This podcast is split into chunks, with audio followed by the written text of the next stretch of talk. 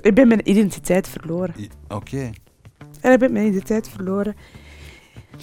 Eigenlijk, Marokkaanse cultuur is heel mooi. Mhm. Ehm, wat ik heel mooi vind aan de Marokkaanse cultuur, dat ze voor elkaar zorgen. Dat ze elkaar gaan helpen, dat ze er voor elkaar zijn en dat ze altijd wel proper willen rondlopen en mooi willen zijn. En, en ze willen dat, wat aan mij is, bijvoorbeeld, dat ik het ook wil doorgeven aan anderen. Van, zorg voor jezelf en zorg voor anderen. En dat vind ik mooi aan de Marokkaanse cultuur. Ook families bij elkaar. Mhm. Samen eten, delen. Dat vind ik mooi. En dat is mijn worstel vandaag, worsteling vandaag. Dat zit nog altijd in mij. Maar als ik bijvoorbeeld nu mensen leer kennen, wil ik dat ook doen. Naar nieuwe vrienden bijvoorbeeld, of vriendinnen. En zij zijn dat dan niet gewoon van, "Hui, ze wil iets. Hallo, ik ben Peter Perceval. Welkom bij Keerpunt, een podcast over gewone mensen die buitengewone keuzes maken in hun leven. Mensen zoals u en ik, die geconfronteerd worden met veranderingen, uitdagingen, hindernissen in hun leven. En die vertellen over de merkwaardige of eigenzinnige manier waarop ze daarmee zijn omgegaan, omdat het voor iedereen inspirerend kan zijn. Als u nog meer van deze podcasts wil zien of horen, abonneer u dan op onze nieuwsbrief via inspiringspeech.be of volg ons op onze podcastkanalen via Vimeo, YouTube, Spotify, Google Podcast, Apple Podcast of SoundCloud en u kan tweewekelijks nieuwe afleveringen zien of horen. U gaat een gesprek zien of horen dat ik had met Samira Harmach. Zij is in het dagelijkse leven een gedreven salestalent in de farmasector en de vierde moeder van een dochter. Maar zo vrij en zelfstandig ze nu is, zo gevangen was zij in haar jeugd.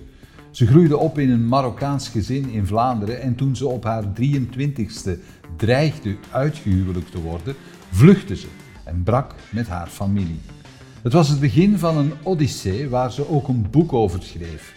Een zoektocht naar haar ware identiteit van meer dan 20 jaar met vele levenslessen waarover ze in dit uur openhartig vertelt. Welkom Samira. Ik ben blij van u hier te zien vandaag. Dank u wel. Jij bedankt dat je naar mij wilt luisteren. Ik luister al een hele tijd naar u en dat is eh, onwaarschijnlijk eigenlijk wat jij, wat jij vaak te vertellen hebt. Mhm. Het is, een, eh, het is een verhaal dat niet heel vaak verteld wordt. Meneer, dat is mijn eerste vraag eigenlijk. Waarom was de tijd nu pas rijp voor jou om met jouw verhaal naar buiten te komen? Goh ja, het is, eh, is al jaren dat dat in mijn hoofd aan het spelen was van... Ik wil daarmee buiten komen, ik wil mijn verhaal vertellen. En waarom nu me pas? Ook meer door mijn dochter. Om mijn dochter is geboren eigenlijk wel. En dan is het nog meer bij mij gekomen van... Mijn dochter moet weten van waar ik kom. Hoe oud is je dochter nu? Eh, ze wordt 11 jaar. Oké. 15 september, dus binnen een paar dagen, allee, binnen een paar weken. Oké. En eh, omdat mijn dochter vragen begon te stellen. En dat was voor mij soms heel moeilijk om te antwoorden. Wat vroeg ze dan bijvoorbeeld? Waarom heb jij geen mama? Waarom heb ik geen oma? Ehm, waarom heb ik geen, geen tante? Waarom heb ik geen, eh, geen neven, geen nichtjes? Mhm. Omdat ze de, de kant van de papa dat wel heeft. En ja, ze voelde haar ook soms vreemd. Van, bij papa heb ik iedereen Mhm. en bij jou heb ik alleen maar jouw vrienden. Mhm. Hoe komt dat? En dan ben ik beginnen beseffen van eigenlijk, hoe moet ik het aan mijn kind uitleggen van, ja, dat uw mama weggelopen is. Dat uw Mhm. mama eigenlijk iets, voor iets gekozen heeft, voor haar vrijheid, om te zijn wie dat ik nu ben. Oké, we En- gaan dat verhaal vertellen. hè? Ja, Eh, want het is een, dat is een, eh, een ongelooflijk mooi verhaal. Eh, je hebt een. eh, maar om, om de kijkers een beetje te introduceren in wie jij bent, kan je, kan je eens uitleggen hoe we jou moeten leren kennen eigenlijk? Wie, wie is Samira Harmach? ja Samir Hermag is eh, iemand die, ja, een heel zorgzame iemand, die van niks bang heeft en die altijd vooruit wilt gaan. Mhm. Dat is Samira Harmag. Ehm ja, Samira Harmag is eh, eigenlijk een gebroken vrouw, Mhm. maar die eigenlijk toch sterk overkomt, ehm, er altijd staat en dat je daarna niet ziet. Wat doe je in het leven? Eh, ik ben vertegenwoordigster, medisch afgevaardigde, Oké. apotheekafgevaardigde. Een job waar ik heel graag doe. Ja. Eh, een job waar ik kan iets doen waar ik kan, Mhm. zonder verplichtingen, waar ik eigenlijk mezelf kan zijn. Mhm. En eh, ja, dat maakt me ook gelukkig. Ja. Dat je die job, dat je precies dat soort job doet, dat heeft ook heel veel te maken met, met hoe, je, hoe je verhaal in elkaar zit. Dus we gaan daar eens naar kijken. Samira, een van mijn standaardvragen is altijd van wie was jij toen je 15, 16 was? Wat was, wat was je voor iemand? Hoe zag je leven eruit? Oh, om heel eerlijk te zijn, ik had geen leven. Oké. 15, 16 jaar eh waar ik een kind... Allee, eigenlijk is dat vanaf 7 jaar begonnen. Ja, waar ik een kind die alleen maar thuis leefde, tussen de vier muren, Waar woonde je? in Mechelen. Oké. Mechelen. Dus ehm, in een wijk, in een heel leuke wijk eigenlijk wel, waar heel veel kinderen waren. Wij woonden er net zo in het midden van de wijk en eh, een heel grote plein. En vanuit mijn kamer had ik zicht over heel de wijk Mhm. en zicht over iedereen die buiten kwam spelen. Maar eh, ik, ja, ik mocht niet buiten komen. Dus ik kon genieten van iedereen die, die buiten was vanuit Waarom mijn mocht je kamer. niet buiten? Ja, dat is een moeilijke vraag. Ja, ik had het niet in de hand. Het waren mijn ouders en vooral mijn moeder. Mhm.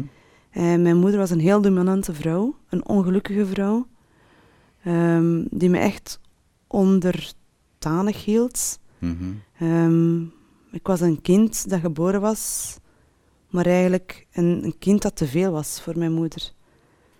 Maar ja, had je nog broers en zussen ook? Ik had twee broers en twee zussen die gestorven zijn. Die twee zusjes zijn gestorven. Ja. Waar die, die waren ouder dan jou? Nee, mijn Anissa was ouder dan mij. Mhm. En, eh, nee, Anissa was jonger dan mij en Nadia was ouder dan mij. Oké, Eh, alle twee aan natuurlijke dood gestorven. ja. Dus ehm, helaas kan ik over hun niet veel vertellen, omdat ja, dat, is- dat ligt bij mij heel gevoelig. Mhm. Oké. En ehm, vooral Nadia herinnert mij enorm. Ze had syndroom van Down. Aha. En eh,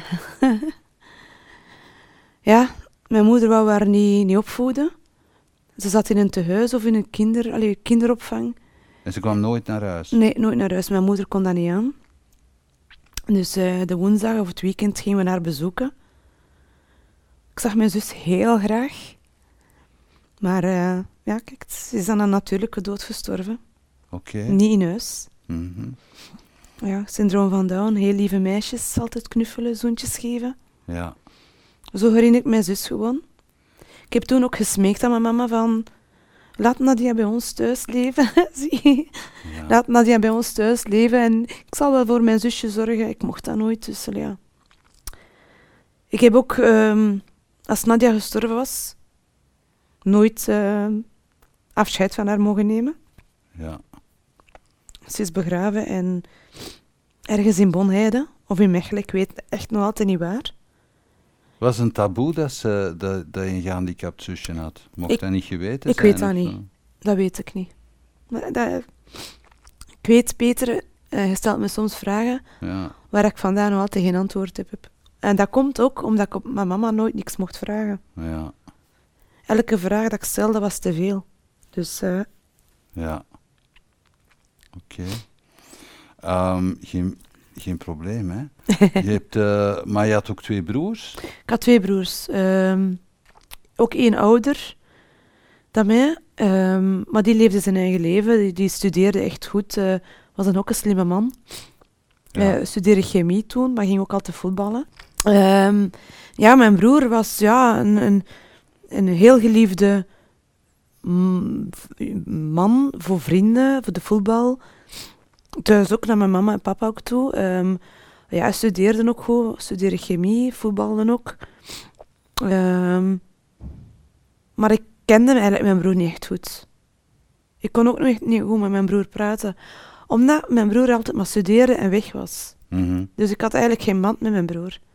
Waar ik nu achteraf heel jammer vind, omdat Mhm. hij heeft nooit echt geweten wie dat Samira is. Mhm. Hij heeft nooit echt geweten hoe dat mij voelde. Af en toe als hij thuis kwam om rap zijn eigen om te kleden, probeerde ik met hem te praten van broer, zie je dan niet hoe dat ik leef? ja, wat wil je dat ik daaraan doe? Ja, en dan was hij weg. Dan ging hij naar boven naar zijn kamer en, en dan was hij weer weg. Dus.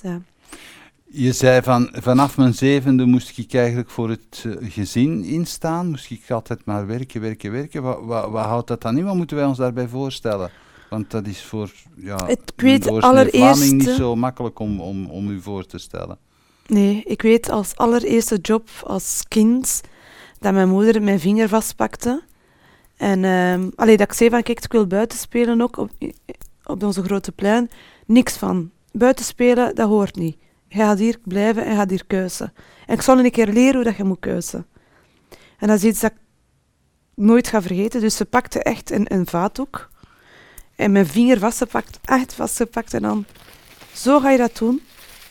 En zo ga je door, dus we hadden een stoelen met zo, ja, spleten. Mhm, En ik moest met mijn vinger door de spleten gaan, één per één, alle stoelen. mhm. En alle banken, alle splinten, met mijn vinger en een vaatdoek. Dus dat moest ik over heel het huis doen. Dat was mijn eerste taak. En dan was dat, ja, dat groeide op, het stof afdoen, ehm, stofzuigen, mijn nat kuisen. En ik kreeg alsmaar meer, hoe ouder ik werd, alsmaar meer taken. Dus mijn dagen waren echt gevuld. De woensdag namiddag, ik kwam thuis. Dat was het enige moment dat zij eten maakte. Er waren frietjes, dat was elke woensdag frietjes. mhm. Dan hadden we frietjes en dan moest, ging zij gaan slapen, haar middagdutje, en dan moest ik de keuken opruimen, afwassen. En dan was dat naar boven gaan, ja, de badkamer kuisen, de kamers kuisen van mijn twee broers, van haar, van mij. Ehm, ofwel de kasten uitmisten, dat was elke woensdag was er een taak. Moesten je broers ook eh, meewerken? Nee. Nee, nog nooit, nog nooit, nog nooit iets moeten doen. Oké. Dat waren koningshuisjes. Dat waren echt... Mijn twee broers waren geliefd bij mijn mama. En dat ligt echt niet aan de Amerikaanse cultuur of de gemeenschap, totaal niet. Het was echt mijn mama. Ja. Ja? Dat werkje hield ook in dat als je, als je oud genoeg was, eh, dat je moest buitenshuis ook gaan werken en, en, en, en je centen afgeven. Ja, inderdaad. Dus ehm, ik denk dat ik tien jaar of was, of, of elf jaar, ik weet niet, was er iemand in de buurt die... Eigenlijk was er iets leuks aan mijn jeugd, toen ik heel jong was, zeven, acht jaar. Ik lust geen couscous. Ja. Nice. Ik Nog lustte altijd dat niet? Nog altijd niet. Ik lustte dat niet. En dat was het enige moment dat ik frietjes mocht gaan halen van de frituur. dat mocht ik dan wel. Eten Ja. mocht ik. Ja, Maar op mijn couscousmoment... Oh. ja. Dus het moment mocht ik couscous, eh, frietjes gaan halen voor mezelf, af en toe voor mijn broer ook. Mhm. En eh, dat was mijn geluksmoment. En op een dag stond er babysit gezocht. En eh, ik vertelde dat thuis van, oh, ze zoeken iemand voor te werken, voor te Mhm. babysitten. Maar eigenlijk was ons huis hier. En er waren misschien maar vijf huisjes verder, dus ze hadden zeker controle over mij. Mhm. En eh, mocht ik daar inderdaad gaan werken, babysitten. En dat was, ehm, dat was mijn eerste job. En dat was dan gaan zorgen voor een klein kindje, terwijl de- die mensen in de frituur stonden. Dat waren de mensen van de frituur zelf. Ja, ja er waren mensen van de frituur zelf die Mhm. een babysit zochten voor hun kindje. Ja, Dus het moment dat ik frietjes ging halen, zag ik dat. Of vroegen ze dat van, hey, wil jij hier niet Mhm. babysitten? En dat ik thuis kwam, ik vroeg dat. En eh, mijn vader zei direct van, ja, ja waarom niet? Hè? Moet geld binnenkomen, ga maar werken. Maar ja, ze had ook nooit, toen nooit gezegd van dat dat geld voor hun was. Maar voor mij, op dat moment, was dat vrijheid. Mhm. Van, oh, tv kijken, met dat kindje bezig zijn, frietjes eten en dan een keer een curryworst of zo. dat mijn ouders niet mogen, dat is varkensvlees. Ja. Dus voor mij was dat echt, wauw, vrijheid. Ja, maar echt. Dat was voor mij, ja, bij mij Ja. was dat frietjes gaan halen met Amerikaanse saus en dat alleen maar eten. Met een stuk kip van die eh, couscous, dat mee eten. Dus ja, dat was mijn job. En elke keer dat ik mijn envelopje kreeg met mijn geld, moest ik dat wel thuis afgeven. Oké. Maar ik vond dat toen niet erg, want ik was jong en klein en, en Hoe oud was je dan? ik denk 11 jaar, 12 jaar. Ja, maar dat was gewoon bij iemand thuis in, in hun Mhm. zetel. Dat was eigenlijk ja, de frituururen van 6 uur tot 10 uur. Mhm. Ja, dat was rap thuis zijn ook. Mhm. Eh, ja, dat was mijn job. Dat, was mijn eerste, job. Je ja. eerste job, ja. ja.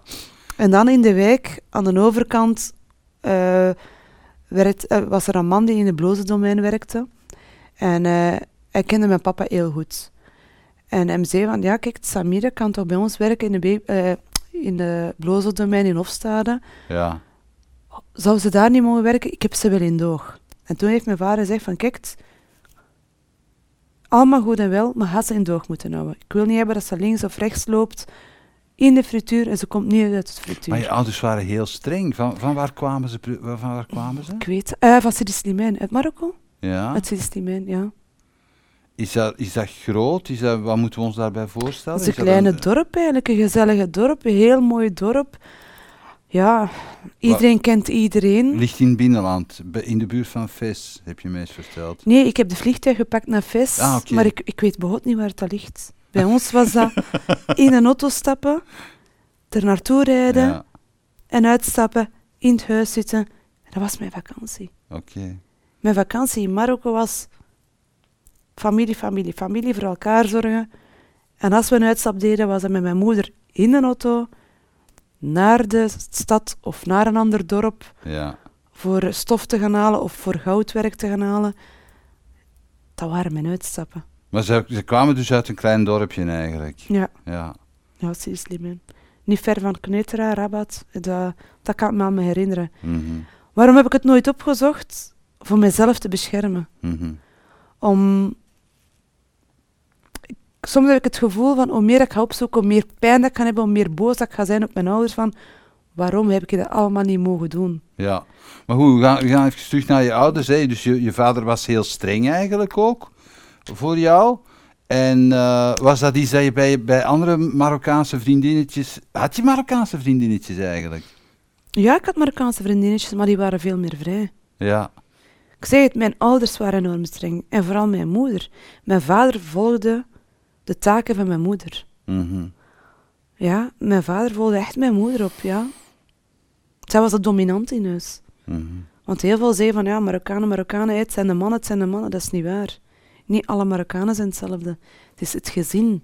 Mhm. Ons gezin was geen gelukkig gezin. En mijn vader volgde de, de taken op van mijn moeder. En Dus, maar hij wantrouwde dat als je naar in het Blozeldomein ging werken, dat was ook in een, in een frituur, hè? ja, Dan, dan, dan hield hij jou in de gaten ook. ja, af en toe. Dus, allee, ik wist het dan niet. Dus ik werkte daar een paar seizoenen, dus alleen in de zomermaanden. Ja. eh, juli en augustus. En eh, allee, dat was de eerste zomermaanden. En ehm, ja, op een of andere dag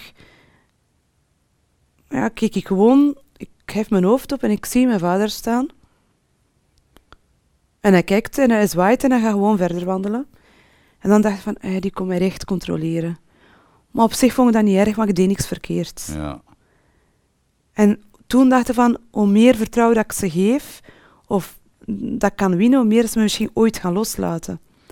Maar Dus je deed daar nog echt je best voor ook. Ja. Je dacht van, ik zal tonen dat ik een braaf meisje ben. Ja, Ja. ik was onderdanig ook. En in, de, in, de, in huis deed je dat ook. Ja. Je, je, deed heel erg je best om het huis te Om je niet te eigenlijk. kwetsen, om, Ja. om, om, om vertrouwen te winnen. Van, ik ben wel goed, ik ben niet slecht. Ik, ik heb geen slechte bijgedachten. Allee, ja, dat was elke keer... Ja, hoe moet ik dat zeggen? Mijn moeder... Heel moeilijk om te verwoorden.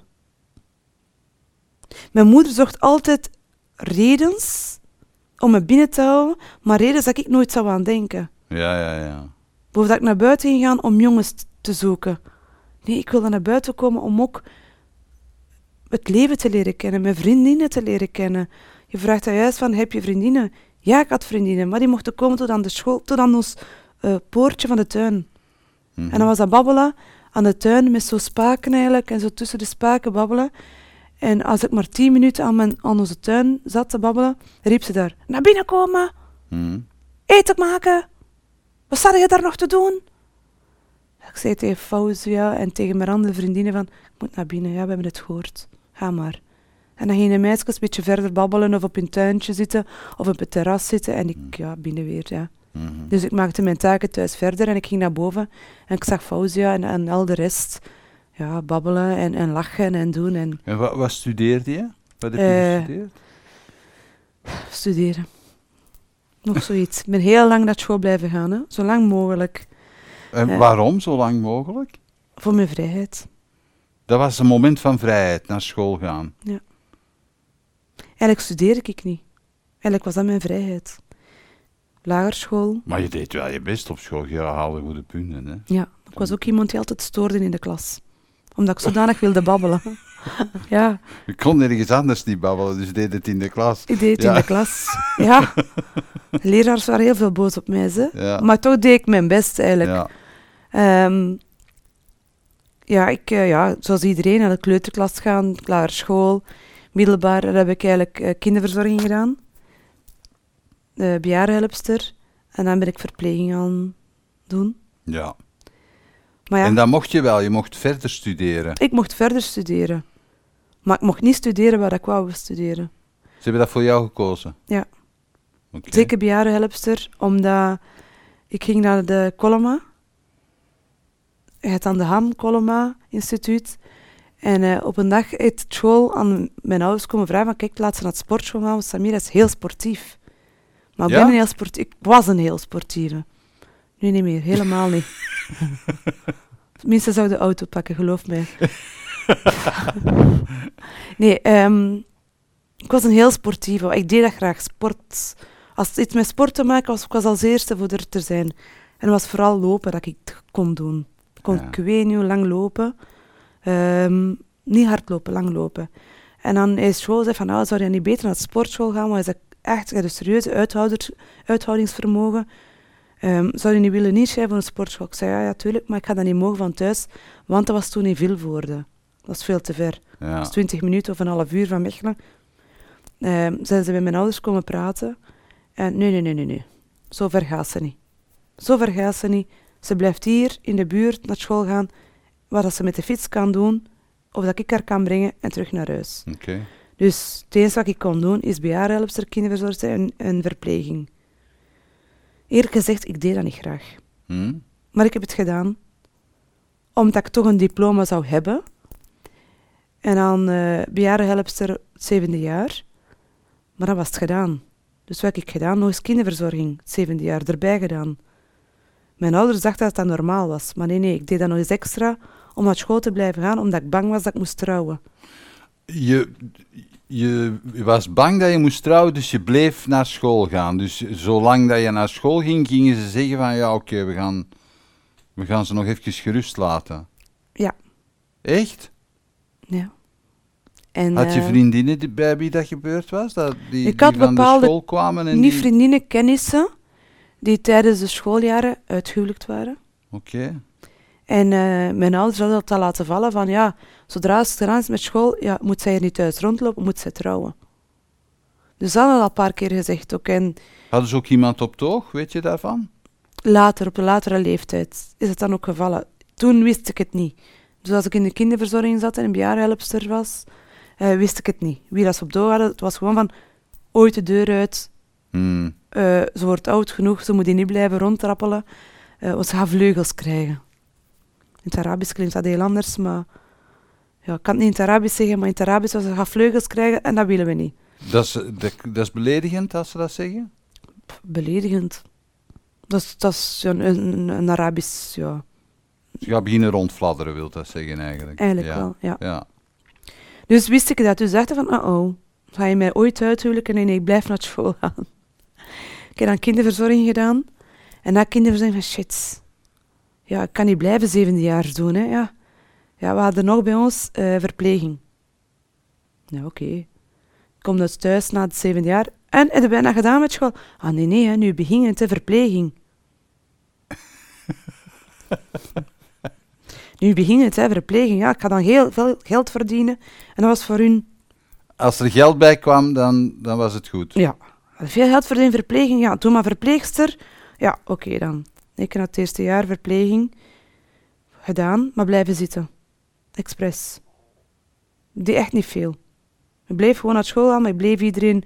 Ja, ik deed niet wat ik moest doen, eerlijk gezegd. Eén, ik deed niet graag. Ik was veel te gevoelig daarvoor. Ik ben blijven zitten. Tweede jaar verpleging. Ja, dat kon ik niet doen, hè. Blijven zitten. Ja, dat mogen ze het door hebben. Ik was wel 24, 23 jaar, hè. Ja. Ik kon in de blijven naar school gaan. Tweede jaar geslaagd. Derde jaar. Oké, toen mocht mijn vader al door te hebben. Dat kind is hier 14 jaar, eh, 24 jaar. Hoe lang ga je nog blijven naar school gaan? Ja, maar dat is in mijn laatste jaar, dat is in mijn laatste jaar, hè. Dan ben ik afgestudeerd, maar dan begon ik ook ziek te krijgen. Dat was echt van, oh oh, Ze hebben mij door. ze hebben mij door. Ze hebben mij door. Was er, was er iemand bij wie je wel een beetje terecht kon met al die zorgen? Want eh, het lijkt me heel, heel eenzaam. Ja, op school. Anders thuis bij niemand niet. Was er niemand die, die wist hoe het zat? Dus op, op de school had je wel leraars of leer, Die het wel die- wisten, ja. Omdat ik me dan geen verontschuldiging hè, als ik de klas stoorde. Dat ik zei van, kijk, ja, dat is mijn leven thuis. Oh, sorry dan dat ik iedereen stoor. En dat, was, ja, dat is niet leuk voor de leraars. Hè. Dat is alsof dat je geen respect hebt voor de leraars, terwijl ik wel respect had. Maar voor mij was het een uitlaatklep van... Ik kan naar school, ik kan me amuseren, ik kan... Hielpen ze je dan? Hm? Hielpen ze je? Achteraf wel. Oké. Achteraf wel, ja. En achteraf had ik nog meer respect voor de leraars. Dat me in toom hielden. Dat ik dan ja, op de speelplaats dan... Voem, alles eruit hield. Ja. Ja. Ik kom met mijn energie nergens kwijt. En mijn verhaal nergens kwijt, ja. ja. Samira, eh, maar heb je ook verteld dat je een buurvrouw had die wel hoorde wat er bij jullie thuis gebeurde? Een Ja. Belgische buurvrouw? Daar kon ik ook niet naartoe, want die beschermde hen ook, hè. Zij konden ook niet met mijn ouders gaan praten, hè. Dat waren buren en... Ja, ik beschermde Marina, hij beschermde Joske. Je was bang dat hen niet zou overkomen als je het hen zou vertellen, Ja. eigenlijk. Ja. Ja, dat is echt puur iedereen beschermen, hè. En ik slikte gewoon alles in en... Ja, ik, ik, vluchtte gewoon in een ozel doen en plezier maken en... Ja. Ja. Was je moeder ook fysiek gewelddadig? Ja. Maar ja, Oké. ze sloegen mij heel veel. Was niet mijn... Mijn aftrekker was met de pan. Ja. Of mijn emmer water waar Javel in zat, dat ga ik nooit vergeten. Over je heen. Ik was boven aan het kuisen en zat me... Allee, ik moest boven kuisen. Zo grappig. Ik moest de ruiten kuisen en ik had Javel daarin gedaan, omdat ik geen product vond. Dus ik Javel en Dreft erin, whatever. Het gaat wel proper zijn, dacht ik. Maar ik ben nog altijd zo. Ik doe, ik doe nog altijd van alles. Het zal wel lukken. Mr. Proper en Dave door elkaar. Van alles door elkaar. Maar op dat moment kwamen ze naar boven, maar heel stil. Want ze hoorden niks. Maar ik was van boven op tak. Ja. Dus bij ons, uit de badkamer, kon op tak kruipen. Mhm. En op tak kon ik babbelen met de buren, aan de andere kant van de buren. Of met mijn vriendinnen die op de, op de plein waren. Ja. En waar ik mee aan het fluisteren, aan het babbelen. En op het moment dat ik mij omdraaide, mijn moeder zo voor dat raam. Ik zo, oh nee, betrapt. dus ik naar binnen. Nu naar binnen, ik naar binnen. Is dat kuisen, is dat kuisen? Pakte ze die emmer.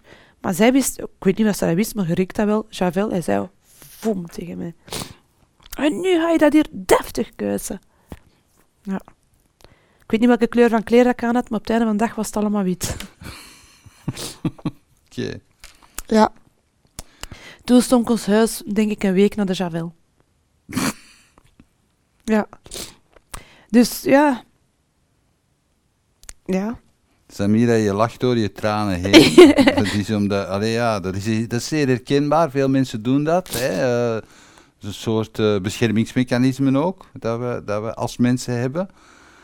Maar uiteindelijk ben je wel, uiteindelijk is, is de veer wel geknapt bij jou. Hè. Uiteindelijk heb je gezegd van, dit, nu is het genoeg geweest. Hoe, wat is er gebeurd? Hoe is dat gegaan? Ehm, de laatste jaar dat ik in de verpleging zat. ehm, mijn laatste examen. Voordat ik er dan doorheen, eigenlijk een, een diploma ging hebben. ehm, ging ik met mijn moeder op een zaterdag naar de stad. Alleen mijn moeder en mijn vader maakten heel veel ruzie.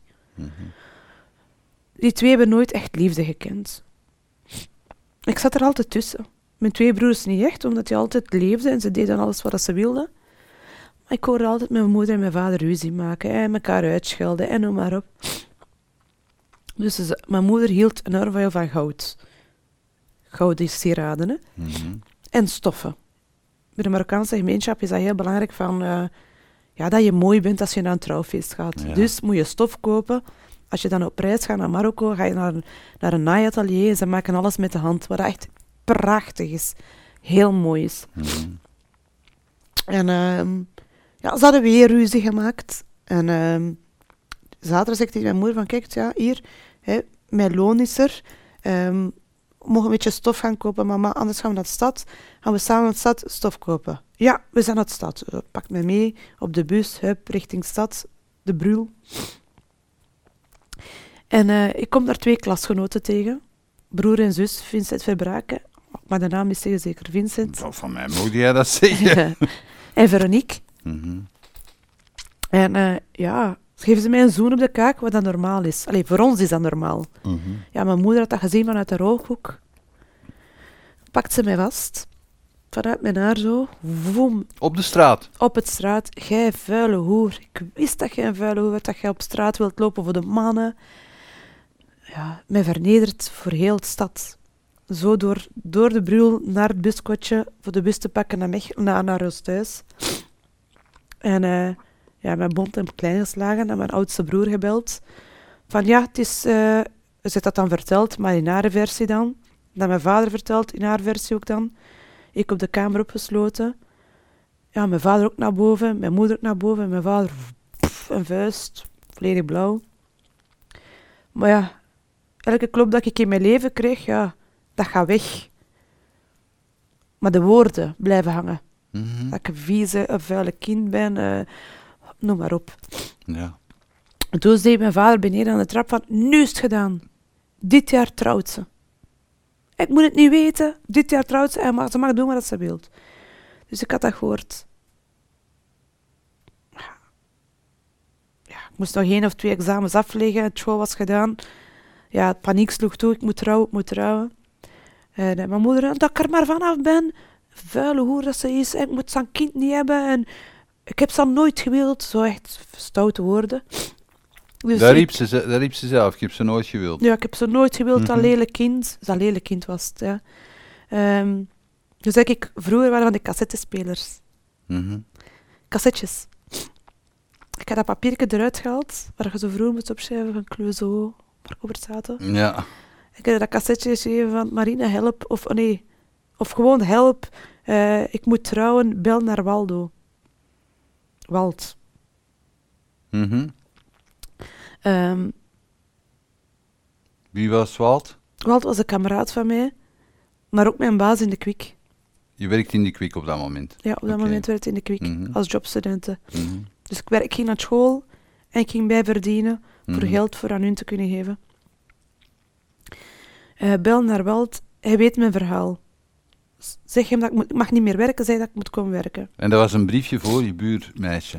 Buurvrouw, ja, dat Mhm. was, ik heb een cassetje gestoken en ik zag haar vanuit mijn kamer aan het zonnen was.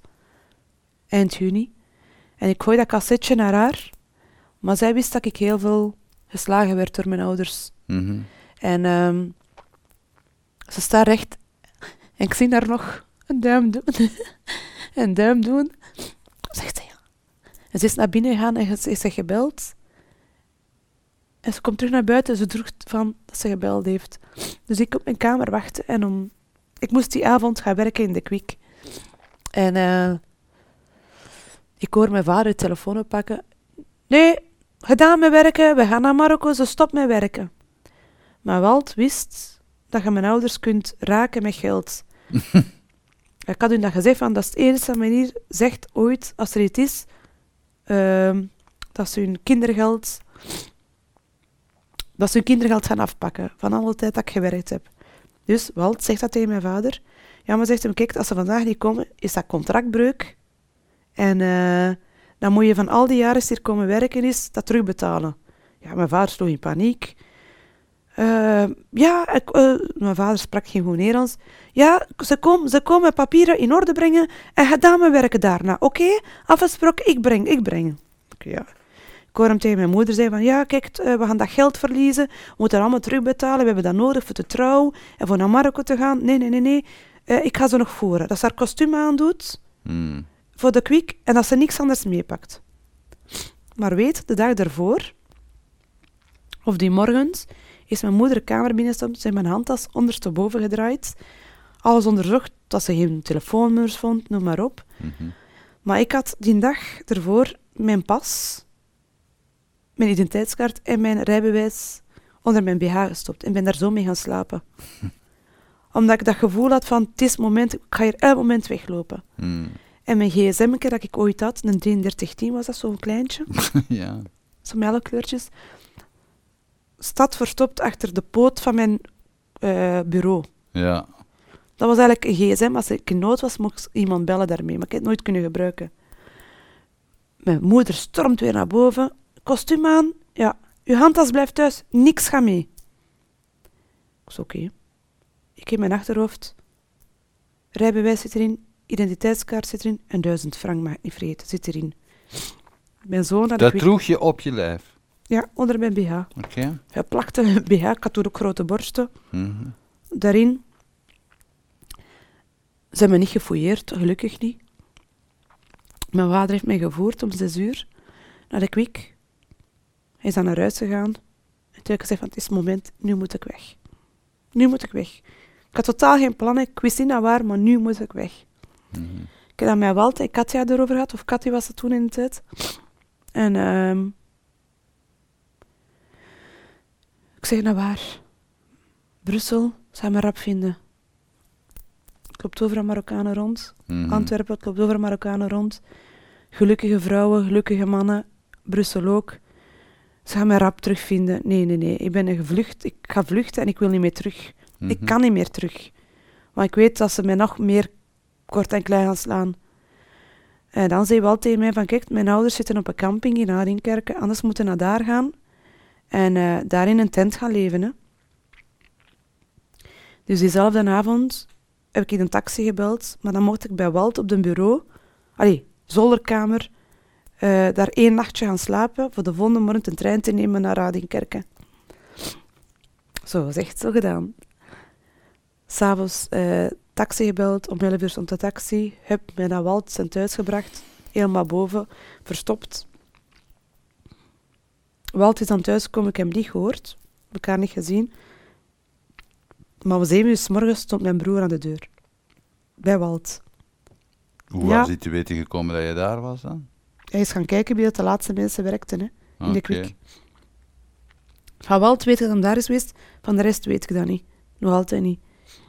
Ehm, ja, nee, ik heb Samira niet gezien. Ze is gisteren toch na de sluit vertrokken. Haar papa is er toch komen halen, stond daar een auto. Maar eigenlijk was dat die taxi. Hmm. Stond daar een auto, ja, hij is daar toch komen halen. Dus mijn broer geloofde dat ook. Hij is dan terug vertrokken. Wat heb ik gedaan? Ik heb aan de politie gebeld van, kijk, ik, ga weg, ik ben weggelopen. Je hebt zelf naar de politie gebeld. ja, maar pas in Arinkerken. Nee, dan ben dan de trein gepakt naar Arinkerken. En dan heb ik naar de politie gebeld. Zo was het. De politie van Mechelen gebeld van, kijk, ik ben van thuis weggelopen. Ehm, ik, w- ik werd mishandeld door mijn Mhm. ouders. Maar ik moest vooral trouwen. Het was trouwen met mijn oom. Mhm. Wat eigenlijk een serieuze taboe is. Dat is een taboe met je oom trouwen. Ja. En ehm, het was een verre oom, Allee, of um, de oom, de broer van mijn vader, zo was het. En ehm, voor de bedoeling, voor die hem naar België ook te brengen. En met de politie tegen mij zei, Samira, goed gedaan. We gaan u steunen. We hebben liever zo'n telefoontje, dat we een telefoontje moeten krijgen dat we moeten oprapen. Dat we moeten opruimen. Dat was een tijd dat er heel veel meisjes ook zelfmoord hadden gepleegd. Of, of, Echt, ja? Ja. Dat, dat zegden ze zelf ook. ja, maar het was ook zo. Ik, ik heb een paar Marokkaanse meisjes gehad, gekend. Ja, die zelfmoord hebben gepleegd. Of door, door hun broer of hun vader. eh ja. We spreken hier niet over de middeleeuwen, Samira. Die- wat je nu allemaal vertelt, dat speelt zich af rond de eeuwwisseling, hè, rond begin jaren 2000. 22 jaar geleden. Ja. Ehm, dus je kwam op een camping terecht in, in, in Adenkerke. Je moest je leven helemaal alleen gaan opbouwen. Hebben ze geprobeerd om jou nog op te sporen? Daar konden ze niet, omdat ik alleen een gsm had. Maar ik heb dan ehm, van 17 juli, dat staat op mijn hand, Aha. 17 juli ehm, tot 10 oktober of zo, ja, of november, ik weet het niet meer. Oktober, november, ik weet het echt niet meer. Eh, in een tent geleefd, dus ik had alleen maar een gsm, kan ze mij niet traceren. Ik heb dan in, ehm, in een bejaardenhuis gaan werken, in shiften. Ja. Wanneer ik niet moest werken, ben ik dan eh, gaan opdienen op een terras in de pannen, serveuse, en dan s- nachtwerk in een discotheek. Dus je deed drie jobs. Ik ben druk erom beginnen met drie jobs.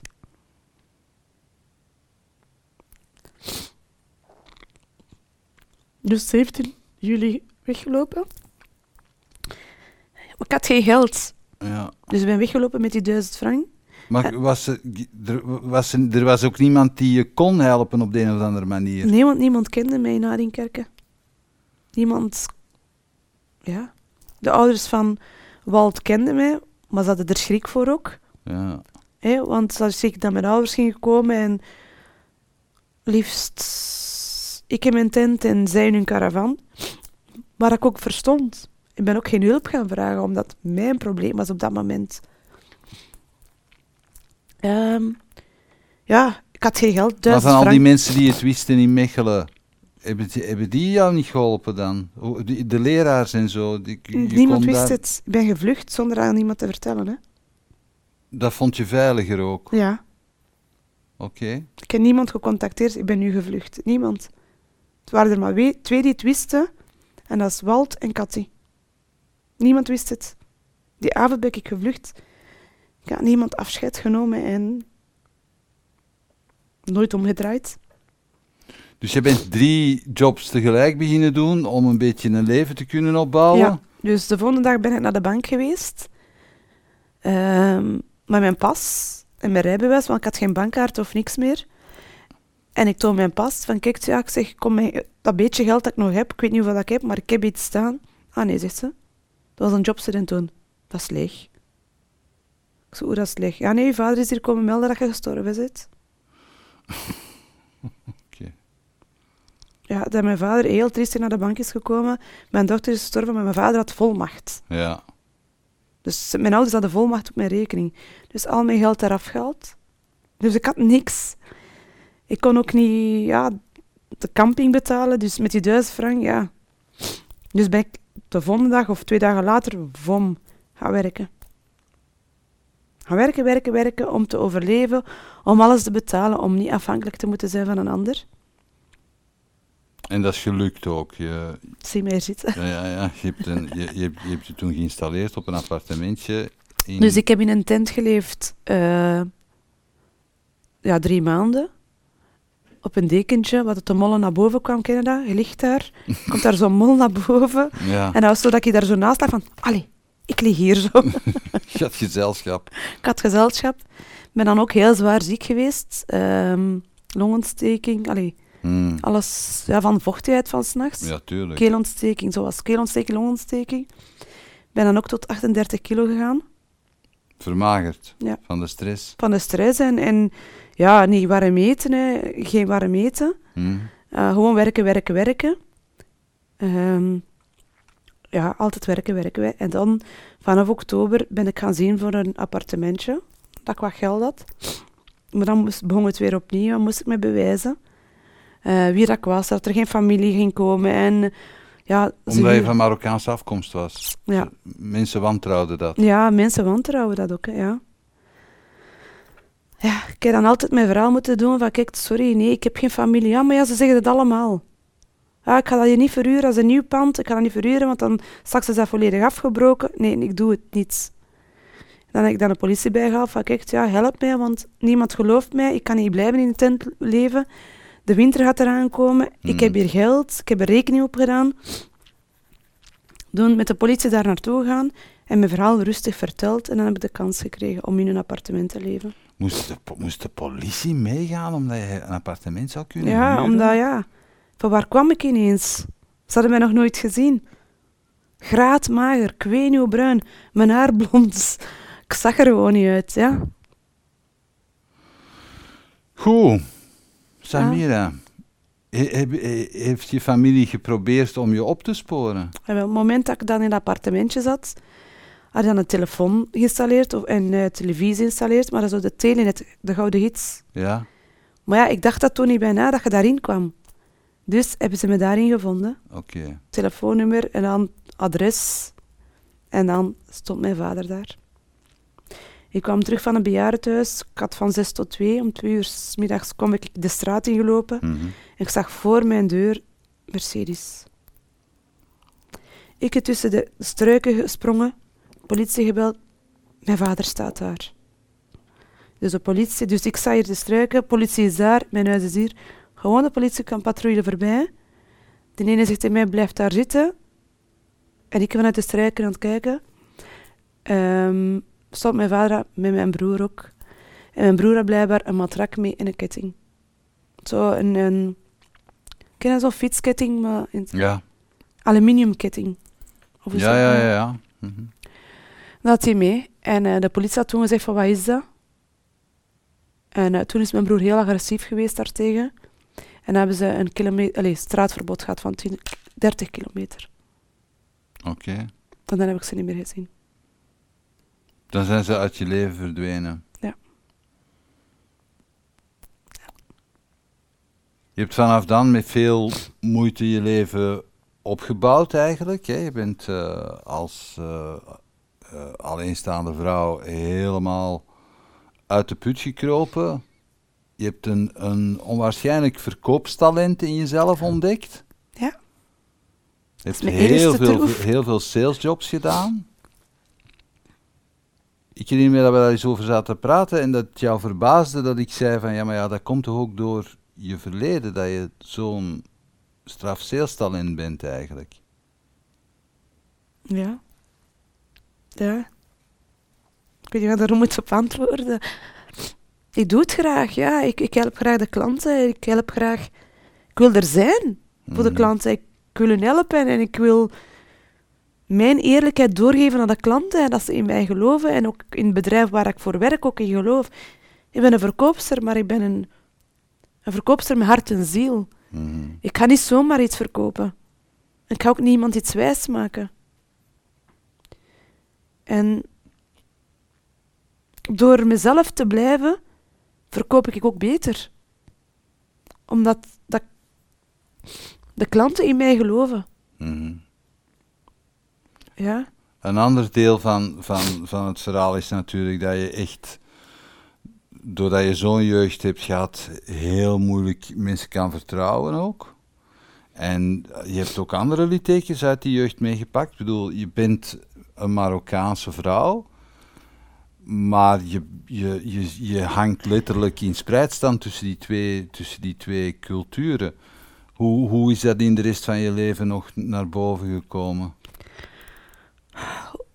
Kun je je vraag anders? Ik, eh, Ah, wel ja, kijk, je, bent, je, bent, je hebt je Marokkaanse afkomst, ja? hè?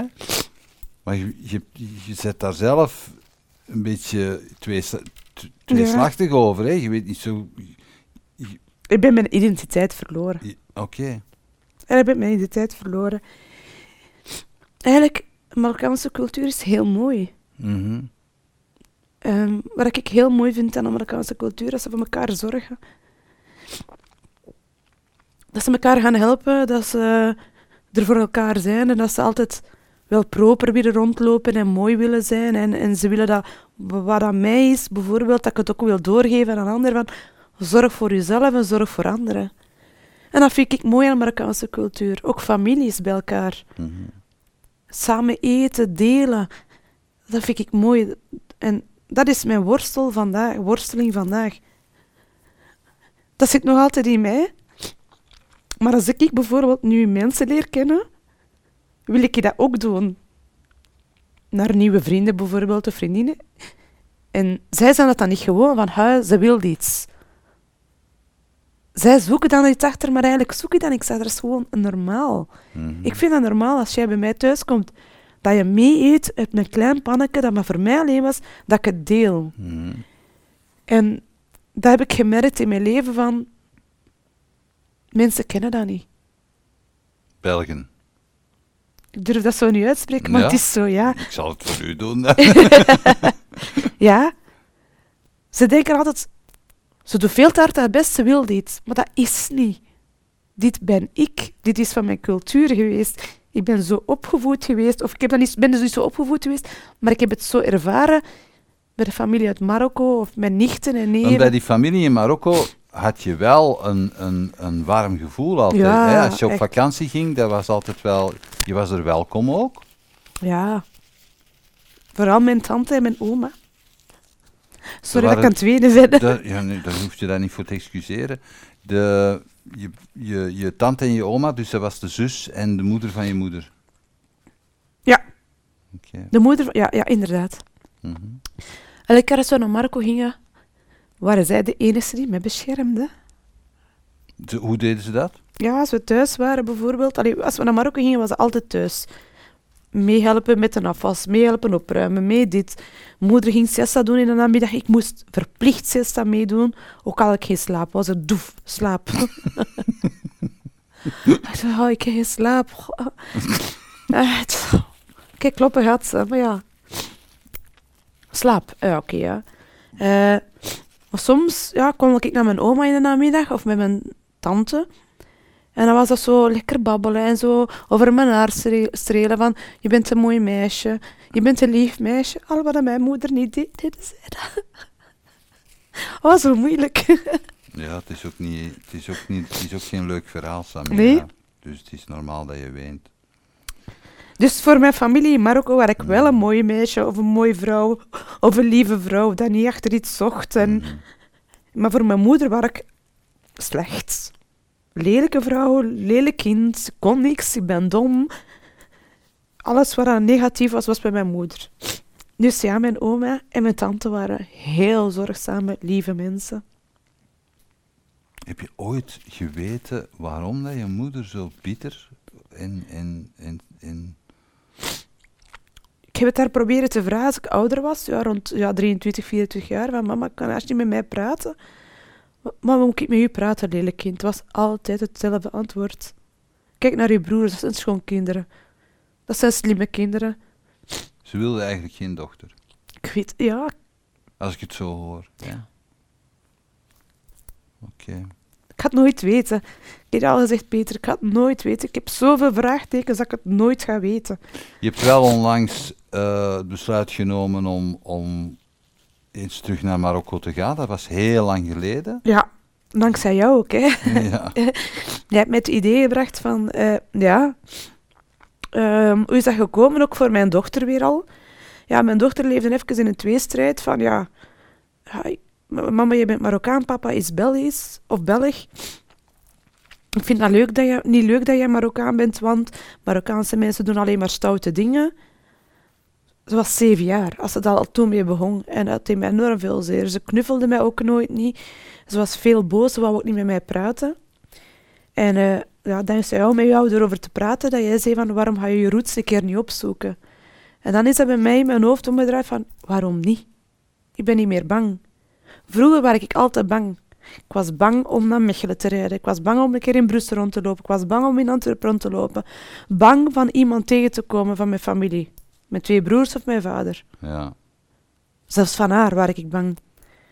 Maar naarmate dat ik ouder werd, werd ik minder bang. Ook naar Marokko was ik altijd bang. Naar Marokko gaan op reis, dat was voor mij niet op reis gaan, was van... Ik kan niet op reis gaan en genieten, want ik heb mijn familie verlaten. Ik heb nooit afscheid kunnen nemen. Mhm. Dat is me altijd blijven pijn doen. Dus dacht ik van het is het moment inderdaad om met Isaura, mijn dochter, naar Marokko te gaan. Na 24 jaar niet Marokko bezocht te hebben. Ik heb een valse profiel aangemaakt op Facebook. Mhm. Weer al niet durven met mijn naam. Uit angst voor de familie van mijn vader of, of whatever.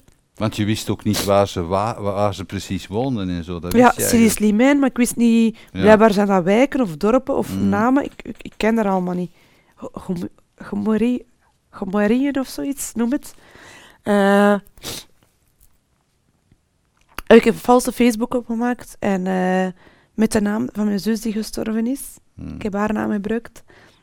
En ehm, ja, ik kreeg dan wel heel veel reactie van ja, en waar? En hoe noemen ze? En hoe noemt uw grootvader? Ik kon er allemaal niet meer op antwoorden. Je was je roots echt kwijt. Ja. Ja, dat- het is dat gesprek dat wij ooit hebben gehad. Hè, dat ik zei van ja, je bent je roots zodanig kwijt dat je dochter haar roots ook kwijt is. Hè, dus je, je, die, dat, dat, dat, tweespalt, die tweestrijd, dat zie je in haar terug. Je Ja. bent dan met haar naar Marokko gegaan. Ja, dus heb ik besloten, ik doe het. Maar het kap- gaat koppelen met een leuke vakantie dat ze geen trauma aan over heeft. Ik heb dan ook mijn, Anne, eh, mijn vriendin Anne en haar dochter Maite meegevraagd Mhm. om het gezellig te houden. Maar ook aan mijn vriendin tonen van waar ik kom. Ja. Dus ja, zo gezegd, zo gedaan, geboekt via Fijs naar Sislimijn. We zijn enorm warm onthaald. Je hebt ze gevonden. Ik heb ze gevonden. Ja. Echt heel warm onthaald. Van mijn tante die het huis woont van mijn oma die gestorven is. Mhm. Je moet weten, in 1998, als ik nog thuis woonde, was mijn oma gestorven. Mijn lievelingsoma die altijd voor mij zorgde. Iedereen ging naar Marokko voor de afscheid te nemen. Maar ik mocht niet mee. Hij blijft thuis. Hij gaat zorgen dat het huis in orde is, dat de koekjes gebakken zijn, dat de, dat de, allee, de garage vol met banken staat, zo typisch Marokkaanse Ja, banken staat. ja.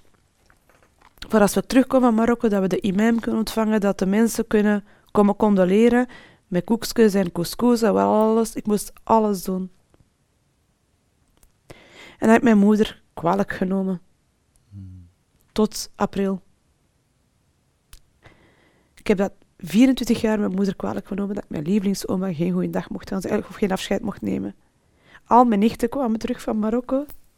Het een had een armbandje aan van mijn oma, het andere had kettingsken aan van mijn oma, het andere had oorbelletjes aan van mijn oma. Van mijn lievelingsoma. Ik had gewoon niks. Zelfs geen hoofddoek, zelfs niks. En dat heeft me heel veel zeer gedaan. En eh, in april, dat ik daar toegekomen ben, woont mijn lievelingstante in het huis van mijn oma. En dat is niks veranderd. Hoe dat ik het 24 jaar geleden heb gezien, is nog altijd hetzelfde.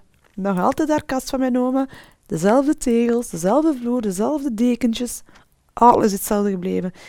Zelfs de wc van vroeger, dat je op de grond moest zitten, zo gebukt, dat was er nog altijd van. Het had mijn tante gezegd van, we blijven dat houden, dat is van oma geweest. We blijven dat. We hebben ook momenteel geen geld voor te veranderen, maar we houden dat zo. Omaatje zit hier, opa zit hier. En je, je, bent, je hebt ook haar graf kunnen bezoeken dan. Dus, sorry. Doe maar, rustig. Ehm, dan heeft mijn neef met mij meegegaan naar het graf Mhm. van mijn oma. En heb ik eindelijk afscheid kunnen nemen van mijn oma en opa. Ja, eindelijk.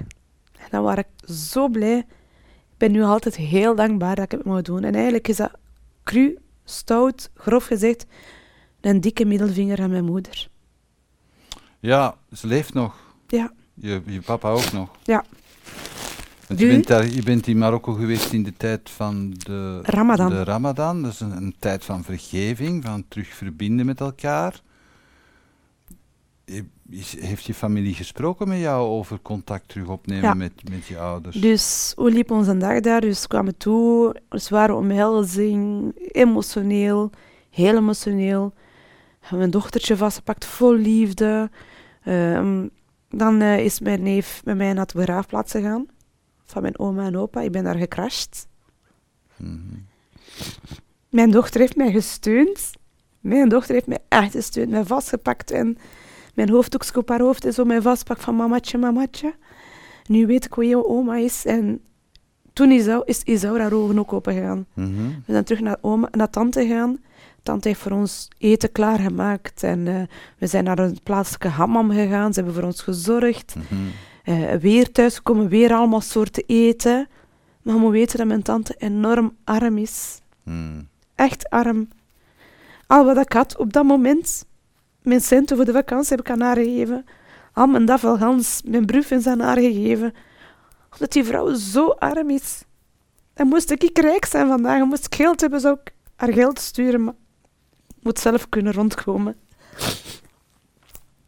En eh, ja, toen hebben ze aan mij gevraagd van... eh, nee, voor hun was het van...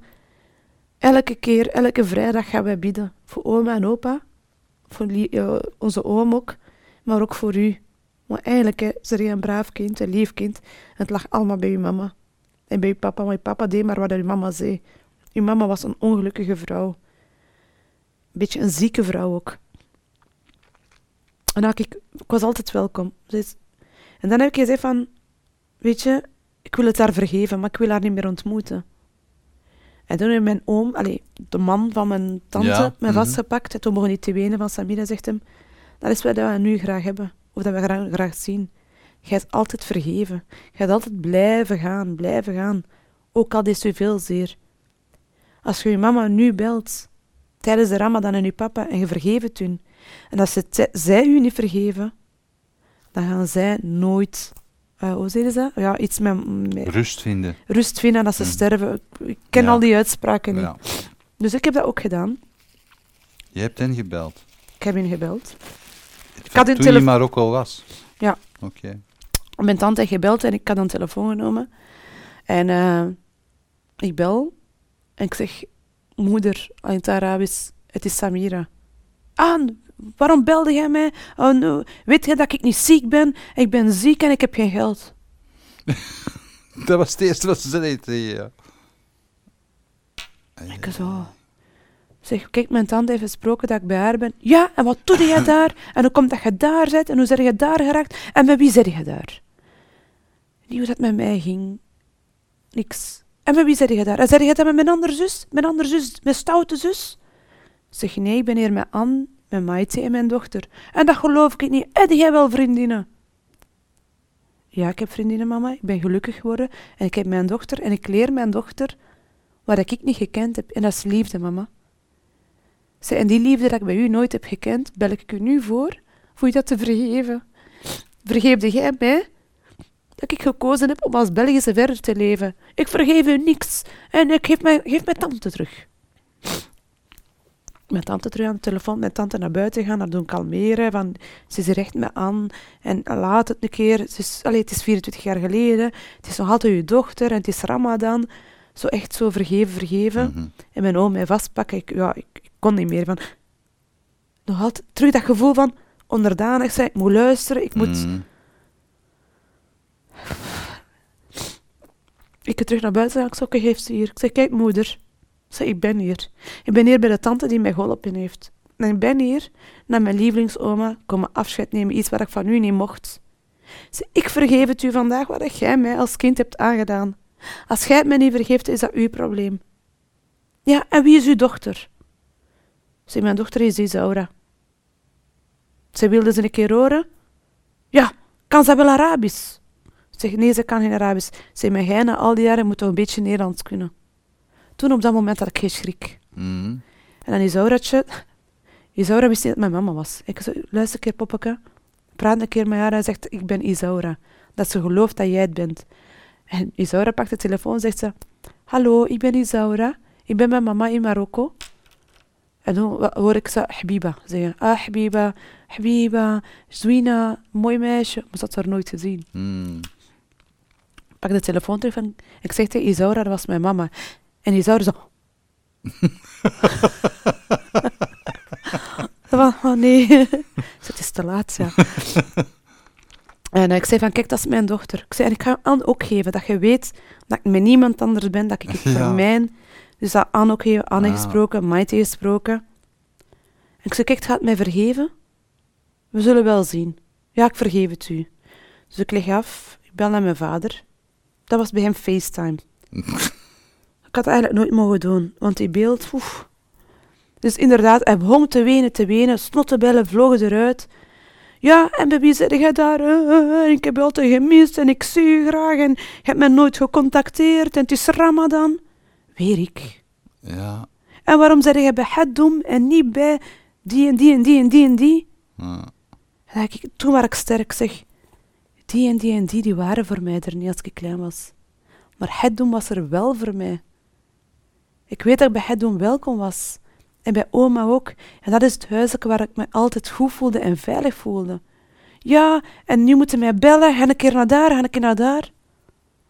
Ja, te, te plek had ik dat gevoel van, dit wil ik niet meer. Ja. Toen heeft hij wel mijn nummer gekregen en dan heeft hij mij nog eens gebeld. En dan heb ik hem opgenomen en dan heeft hij tegen mij gezegd van ja, en eh, ga maar naar Marokko terug en ga het goed maken bij de tantes. Toen heb ik sindsdien niet meer opgepakt. Ja. Dan heb ik gezegd, ik ga niet meer die tour op. Ik wil het niet meer. Ik ben 46 jaar, Peter. Mhm. Ik kan niet meer. Maar de kracht is nu wel dat je nu echt je, je eigen grenzen kan bepalen natuurlijk, eh, Samira. En dat je die strijd heb je de afgelopen 24 jaar gestreden. Hè? Dus je- je, verhaal, er zijn nog onge- ongelooflijk veel facetten aan je verhaal. We zouden eigenlijk vijf afleveringen kunnen maken met jou. Gaan we niet doen? Gaan we niet doen. Nee, we zijn een boek aan het maken. Ja. En eh, als dat boek klaar is, dan kunnen mensen alles daarin lezen. Mijn, mijn afsluitvraag is altijd dezelfde. Als jij jezelf nu, met de kennis die je nu hebt, zou tegenkomen als, als 16-jarige, wat zou je dan zeggen tegen jezelf? Blijf sterk. Geloof in jezelf. En bewijs je nooit. Ik heb me altijd moeten bewijzen. Ik heb dat nu nog soms. Ja. Ook Ja. in de wetenschap dat jouw tante bijvoorbeeld jou heel erg erkent en zegt van, wij weten dat wat jij ervaren hebt, dat dat echt gebeurd is. Ja, tuurlijk. Maar hier in België weet niemand dat. Niemand kent mij hier. Mhm, Als ik ergens naartoe van waar kom jij hier? ja, omdat ik ook een, een vrijgevochten vrouw ben. Maar ik gebruik dat vrijgevochteheid niet. Ik, ik, ik, ik uit dat niet. Of ik, ik ga... Ik kom toe en ik maak plezier, en, maar ik ga nooit iemand als een onderdanige iemand bekijken of van, hij zet hem in. Nee. Mijn boodschap is gewoon naar iedereen van, verdorie, wees uzelf, wees niet bang. Leef en laat van u horen. Praat. En vecht voor je eigen waarde. Want die waarde heb ik als 16-jarige niet gehad. Mhm. Wat mag ik jou wensen voor de toekomst? Meer geluk. geluk. nee. Ah, Dat mijn dochter en ik gelukkig mogen worden en zijn in wie dat we zijn. En eh, ook in mijn jobervaring en ook, ja. Maar mijn geluk wil ik ook aan iedereen geven. Dat iedereen gelukkig is. Ik zou zeggen, gun het eerst jezelf, Ik weet Samira. het, maar ik ben bezig. Ja, oké, goed. Ja, Daar kijk, Dank ik, al, wel, kijk ik al naar uit. ja, ik ben bezig en, en ik vecht elke dag. En Mhm. Dus, er zit een sterkte in ons. En dat, dat iedereen die sterkte ook gebruikt en in die sterkte gelooft. Al zitten ze heel diep, ze zeggen van, daar dat beetje sterkte, pak dat. Direct pakken met twee handen en gebruiken. Dat wil ik aan iedereen, want dat gebruik ik. Mhm. En dat wil ik doorgeven aan iedereen. Oké. Dat is heel mooi. Dat is, heel mooi. dat is een heel mooie afsluitende boodschap. Bedankt, Samira. Dank u wel. Bedankt dat je keek naar deze aflevering van Keerpunt. Wil je op de hoogte blijven van nieuwe afleveringen en nieuwe interessante gasten? Abonneer je dan op onze nieuwsbrief via www.inspiringspeech.be. Iedere twee weken brengen wij een nieuwe aflevering online op inspiringspeech.be, YouTube, Vimeo en Soundcloud. Tot ziens.